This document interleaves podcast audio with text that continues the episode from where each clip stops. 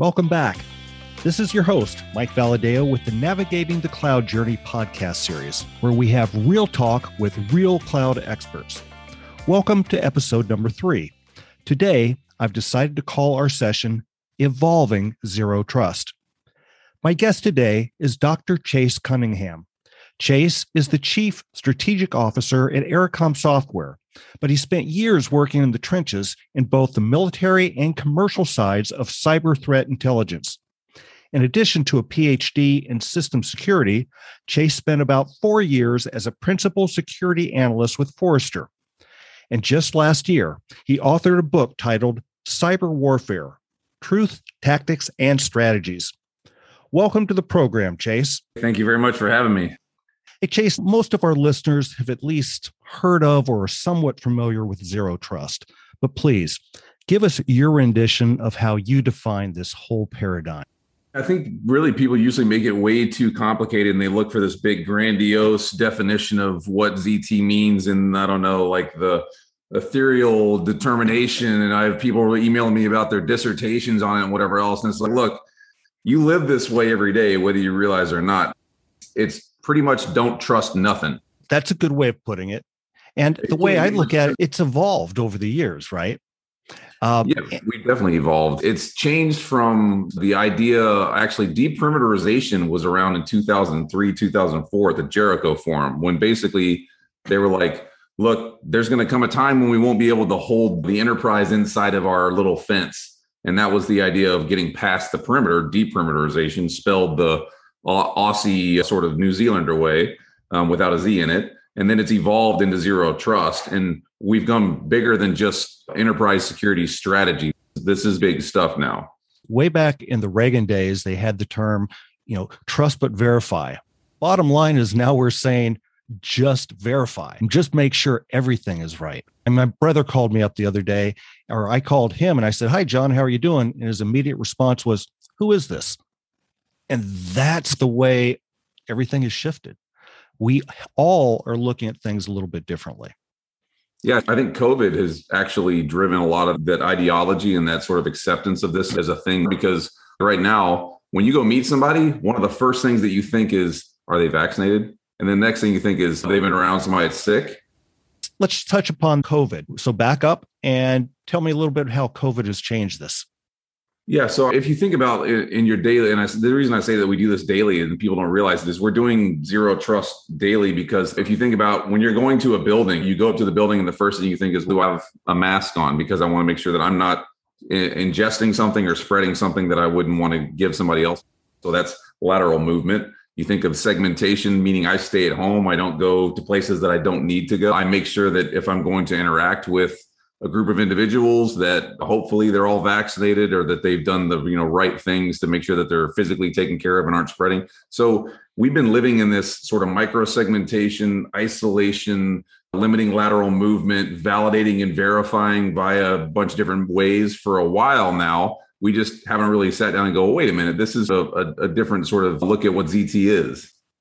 Chase I first got involved in Zero Trust about 2015 or 2016 when one of the big tech companies out here came to me and said, Hey, we need some help in changing our security posture. The first thing they pointed me to was a document from Google titled Beyond Corp. I know you're familiar with this. How has Zero Trust or ZT evolved since then? Please share your thoughts. BeyondCorp was Google's first practical implementation of zero trust, and they had to do it because of Operation Aurora, where they had this big sort of shenanigan that happened, and basically their internet traffic for Google got redirected, and bad things happened out of that. So they had to recalibrate the way that they approached enterprise security and strategy and, and really isolation and what that led them to was adopting the principles of deperimeterization, zero trust, et cetera, et cetera. They evolved it into this thing that they call BeyondCorp, which is their particular implementation of zero trust. And that's perfectly okay. Like I, I do workshops with people all the time and they get wrapped up around BeyondCorp is different from zero trust, whatever else. No, no, it's not. It's the same thing. It's just BeyondCorp is Google's implementation of this particular concept. And you know how it works because you haven't heard about Google being owned since they started doing this. Good point. And what about other philosophies out there? I hear things like with AWS, they talk about layered security. Is that the same thing as zero trust? No, there's a difference between expense in depth, and I say that with all honesty, right? Expense in depth and actual zero trust. And the reason that I say that is you can throw lots of money at the problem and you can throw lots of things at the problem. But if you don't have a vision and a strategic alignment and a drive towards an objective, you are just throwing money and technology at the problem, which is the expense and depth side of this. Whereas if you look at Beyond Corp and ZT, you start with the consideration of where am I going and what do I need to get there? And then what are the minimum things that I need to actually enable that strategic objective? And that's the difference. I tell people all the time, and actually, this is an interesting point too. When I work with groups, we look at their, their current strategy and we look at where they're going to go. I have yet to do a workshop with an organization that they haven't gotten rid of a bunch of junk that's running in their infrastructure that they didn't need. So then what are the pillars? What do you need in zero trust? I'd caveat this too. A good strategy is not beholden to any one individual. So please, no one think that there's this group of uh, graybeards up on a zero trust hill saying, thou shalt do this thing and this is anything else is not ZT. In my opinion, from observation and from being on both sides of the coin, military, civilian, red team, blue team, etc., it's seven pillars and those seven pillars have been published but it, it really is evolving around always taking care of the core value of the business and however you do that you focus with what controls make the most difference i happen to think that you make a lot of difference with visibility and analytics identity and access management those types of things and tying that together but there are other ways to do this based on the needs of the organization and again, just taking it a little bit deeper, next steps, where do you see things moving towards as far as zero trust goes? It is evolving. So, what directions are we going towards? We're going towards a space that's extremely cloud heavy. We're moving away from the old on prem infrastructure. Now, hold on just a second there. Since you mentioned the cloud world, why is it different? Should it be different? In cloud, people have shared things that have to be done. Does that change the concepts of zero trust? It doesn't necessarily change the concept, but really what people have to wrap their head around is the cloud provider is not responsible for your zero trust infrastructure. And what I mean is that they're going to give you things, they're going to give you access, compute, process, whatever. It's still on you to do security strategy inside that cloud infrastructure. Like Jeff Bezos does not stay awake at night wondering about how secure you are. That's not even a thing. When he's in his rocket up there at, at the top of, you know, space, he's not looking down wondering how your secure your your AWS infrastructure is. So, so, the curvature of the earth has nothing to do with it then. Right, the spin and all that that's not a problem for him, but what your approach has to be is that you are going to be using the cloud because there's a bunch of business benefits there. And the way that you use it should always be along the lines of a secure strategic initiative which I think that zero trust is very applicable in that context. And does the cloud lend itself well to zero trust? The cloud is your last greenfield environment. It's really difficult. And this is from doing a lot of engagements with organizations trying to build ZT. It's really hard to take something that's been around for the last 30, 40 years and go re engineer it to be ZT. You can do it, but it's a lot of work. If you look at the cloud, the cloud is this big, beautiful green pasture that you can go move to and actually start putting things in place to enable ZT in the long term. And and I think if you look at the organizations of scale that have done that, including Google with Beyond Corp, you can see that's possible. Okay. And there's, of course, the north south traffic that has been the traditional way to look at things. In the cloud, you're doing an awful lot more that's east west. Does that also have to be tracked? Do we care? Oh, yeah, absolutely. If you're moving to the cloud and you're moving towards these types of future state infrastructures, you should be seeing more, not less. Now, the caveat to that is what more of should be more useful in the context of enabling the strategy and limiting the bad things from occurring, not just more for the sake of more. So there's a nuance that has to occur there, but that's where the the benefit gained actually becomes a thing inside of cloud infrastructure. And east west, I think, is probably more indicative of threat than north south. Why is it more indicative of threat? If you think about it from the context of the bad guy, when I get in, I'm in and I'm there. Once I've got a beachhead established, that's my north south. I'm, I'm doing what I'm doing. I'm taking stuff in and out. However, for me to continue to do bad things, I need to move east west. That's where you'll probably catch me because if you have the right controls and the right visibility, you'll see something that doesn't add up. And we noted this with Kaseya, with SolarWinds, et cetera, that when they move laterally and something didn't add up, that's when the key came of, okay, this is a thing, fix this, address it, whatever. Let me throw something here out a little bit different then, a different spin on it. Typically on this program, we talk a lot about best practices. What about worst practices in the cloud? What can you do that's wrong? I think one of the worst things you can do is take your old archaic infrastructure and then move it in the cloud and say we are now cloud enabled and think you've done anything different. You've just taken what wasn't secure on prem and virtualized it and made it move faster, which is not a good thing. And I think the other couple of things you can not do that are are problematic is if you don't have really good visibility and analytics and can't see what's going on inside that cloud infrastructure, you are putting yourself into a very bad position. It didn't work out well for the Titanic not to see what's in front of them. That's not where you want to be. And then the last thing is not to have really good access management on that cloud infrastructure so that who goes what where, especially when you're talking about east west uh, excessive privileges, that type of thing. But in the cloud, can't you just spin things up and spin them down? So why are we worried about traffic that you know may be going east west? Because we'll just pop that in a new version and let it run again, right? Yeah, that's a lesson that people have learned the, the hard way is that they think, okay, well, it's bursting. I can just burst it and do whatever I got to do. And it, dissolves and goes away. Somehow the, uh, the electron ferry coddles it down and it just disappears. No, that's what happens. Containers and all those other cool things you can do in the cloud, they just add to complexity if you don't manage them correctly. And they have infinitely more power and access than your old stuff did.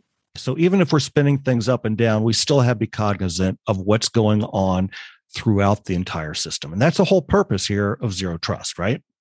Yeah, you should be looking at things from the perspective of. Uh, I, I, like to think about it from a battlefield environment, ex-military. I want to be up on the hill and I want to see everything that's going on, so that I can know which pieces are moving where, and then what defenses I need to put in real time, so that I can counter threats as they show up.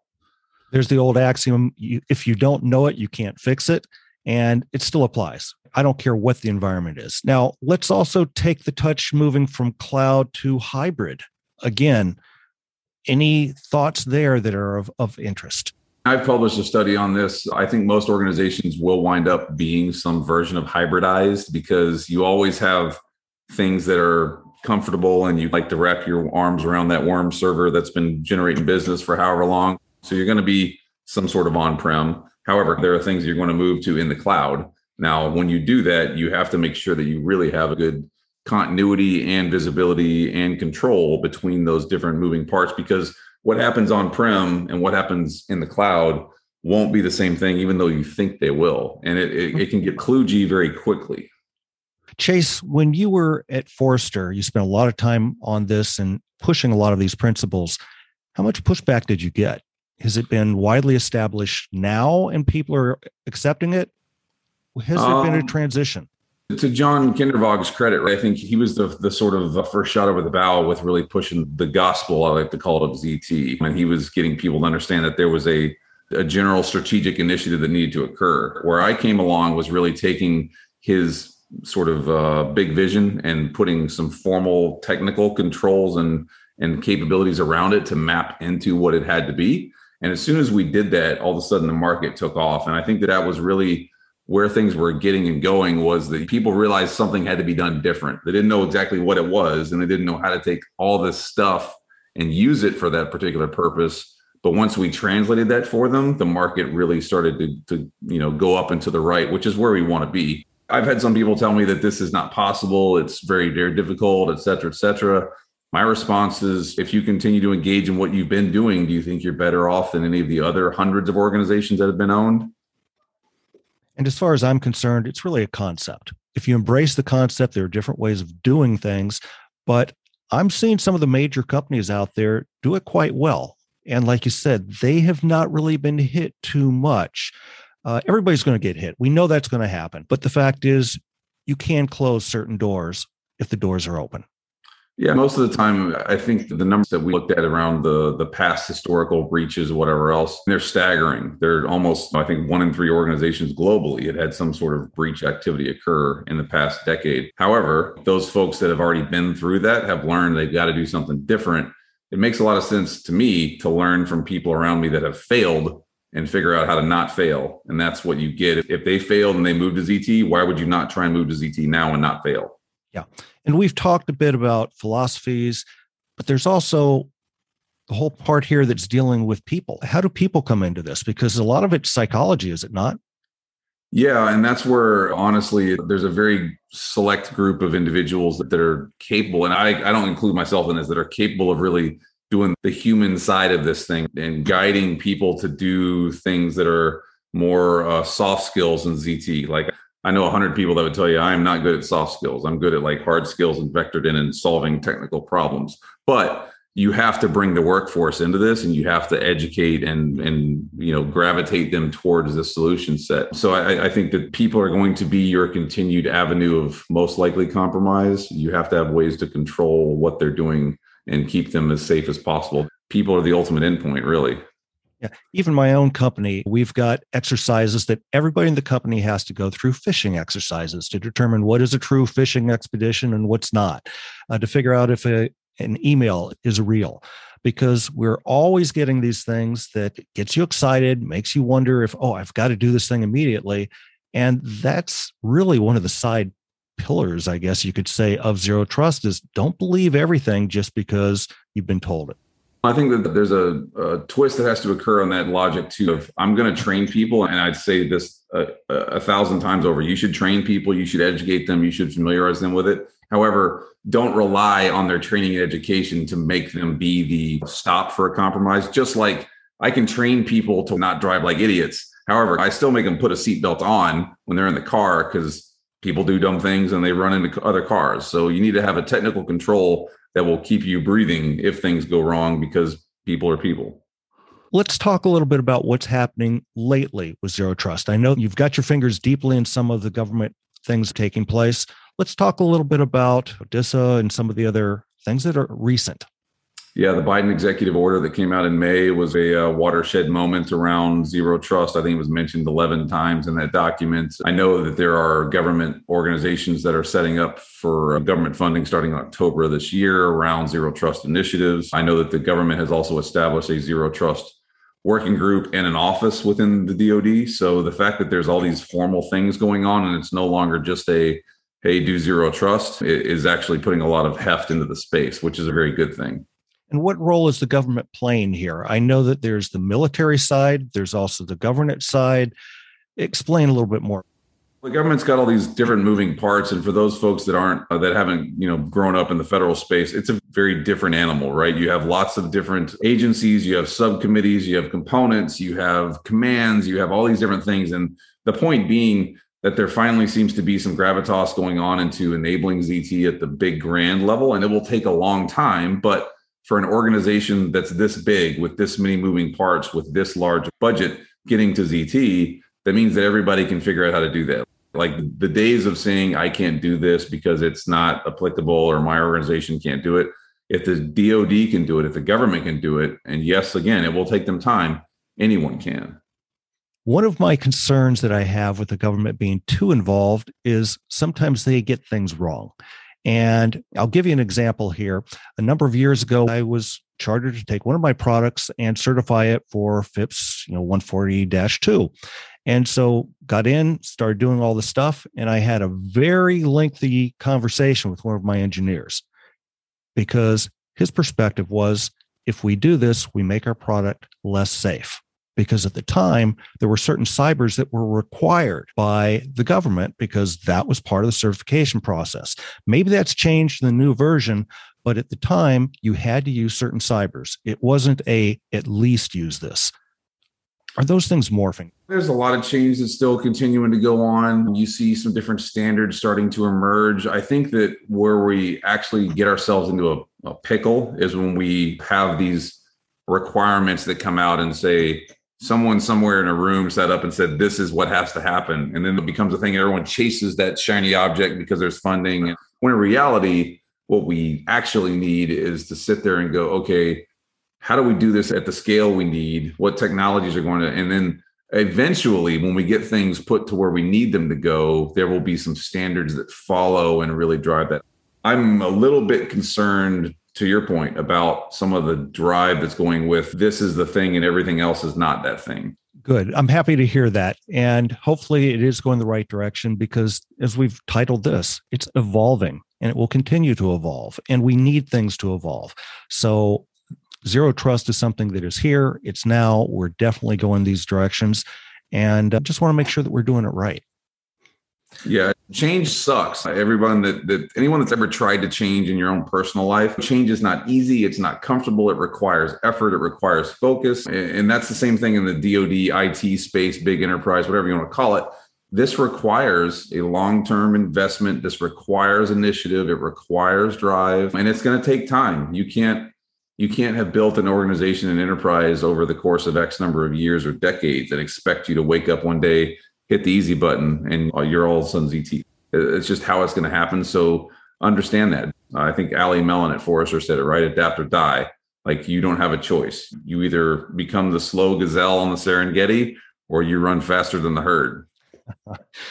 that's an interesting way of putting it because you you do have to continue the run and that's what we're all about here hey another question for you a little bit of a sideline here is i know that you've also done some things along this line with kids books and i know one of the odd things about kids books is one of the most important things you have to do is to find a good illustrator how did mm-hmm. you find yours so it's crazy because uh, the guy that, that drew my books, uh, Shiro, he's in uh, Holland. And funny enough, he was an HP engineer for 16 years. So when I was telling him, like, we need to draw a domain or we need to draw whatever, he was like, okay, cool. I know how to do that. I didn't have to sit there and kind of translate it from nerd speak to artist. He was just one of those rare unicorns that was really good at art and also knew technology. Great. I think it worked. So, again, I commend you on those efforts because we have to try to teach our kids to think things out in the long run. And zero trust comes into that, even with kids these days. Yeah. Like my kids, I, I thought about the other day, they've never been a day in their life without wireless. They don't know how it works. To them, it's just magic. So, they need to understand what technology is and the, the implications that are part of that. Because we do have a group of people coming to the workforce that many of them don't know what technology is. They just know how to use it. And that can be a problem. And there's also the other you know, pieces of the spectrum that they don't understand technology and don't want to. We aren't seeing nearly as much of that today, at least with the kids, they're able to absorb it. And it's odd how quickly they can pick up things that a few years ago you never would have seen a kid do. Yeah, they're a whole different animal. And I think it's a dual edged sword, right? Where you have to rein them in because they will just absorb information all day long. And it's probably a lot of it's information you don't want them to see. But when you do get them onto something that is of interest and is of value and they do start absorbing, man, those little brains are like sponges. It's not like when I was a kid and they had to get me to stop, you know, banging rocks into each other to figure out how to do something. Time changes, which brings us back to our primary point that zero trust has and will continue to morph and evolve. Chase, we've covered a lot of ground here everything from microsegmentation to least privileges and visibility, even the softer human sides of ZT. So, just thinking out loud, it might be beneficial to post some reference material at the end of this podcast, maybe something on Beyond Corp, and maybe even some of the latest uh, DoD documents. Anyway, is there anything else, Chase, that you can think of that we really need to get into this conversation? I think one of the things for me personally, because uh, I had a lot of folks ask me when I left Forrester, like why I went to a, a, company that had a remote browser isolation solution was it makes a lot of sense. Like I, I look at not getting infected in the first place. And that's where if you're going to get infected, most of the time it's going to be on the web via email, those types of things. So I personally think, and I'm working with some of the guidance for different federal enterprises around enabling this capability because it keeps people uh, from being infected on the internet. And if I can do that, I'm gaining a lot of ground. I would say that's something that is new. A lot of folks aren't familiar with remote browser isolation and what it does, but it's way better for me to have my people cause an infection in a container in the cloud rather than it is cause an infection on their machine that's actually their endpoint. In closing, here, we really appreciate all the information that you've given us here about Zero Trust. What's the best way for people to follow you I'm pretty active on social media. I'm on LinkedIn. I'm pretty easy to find there. My Twitter handle's C Y N J A C H A S E C. That's a lot of C's. Cynja Chase C. Other than that, I would say I try and make it a personal thing to communicate with anyone that wants to talk to me. So if you see me out there, just ping me and I'm glad to get back with you as fast as possible. Thank you very much. We appreciate you joining our show today. Thanks for having me.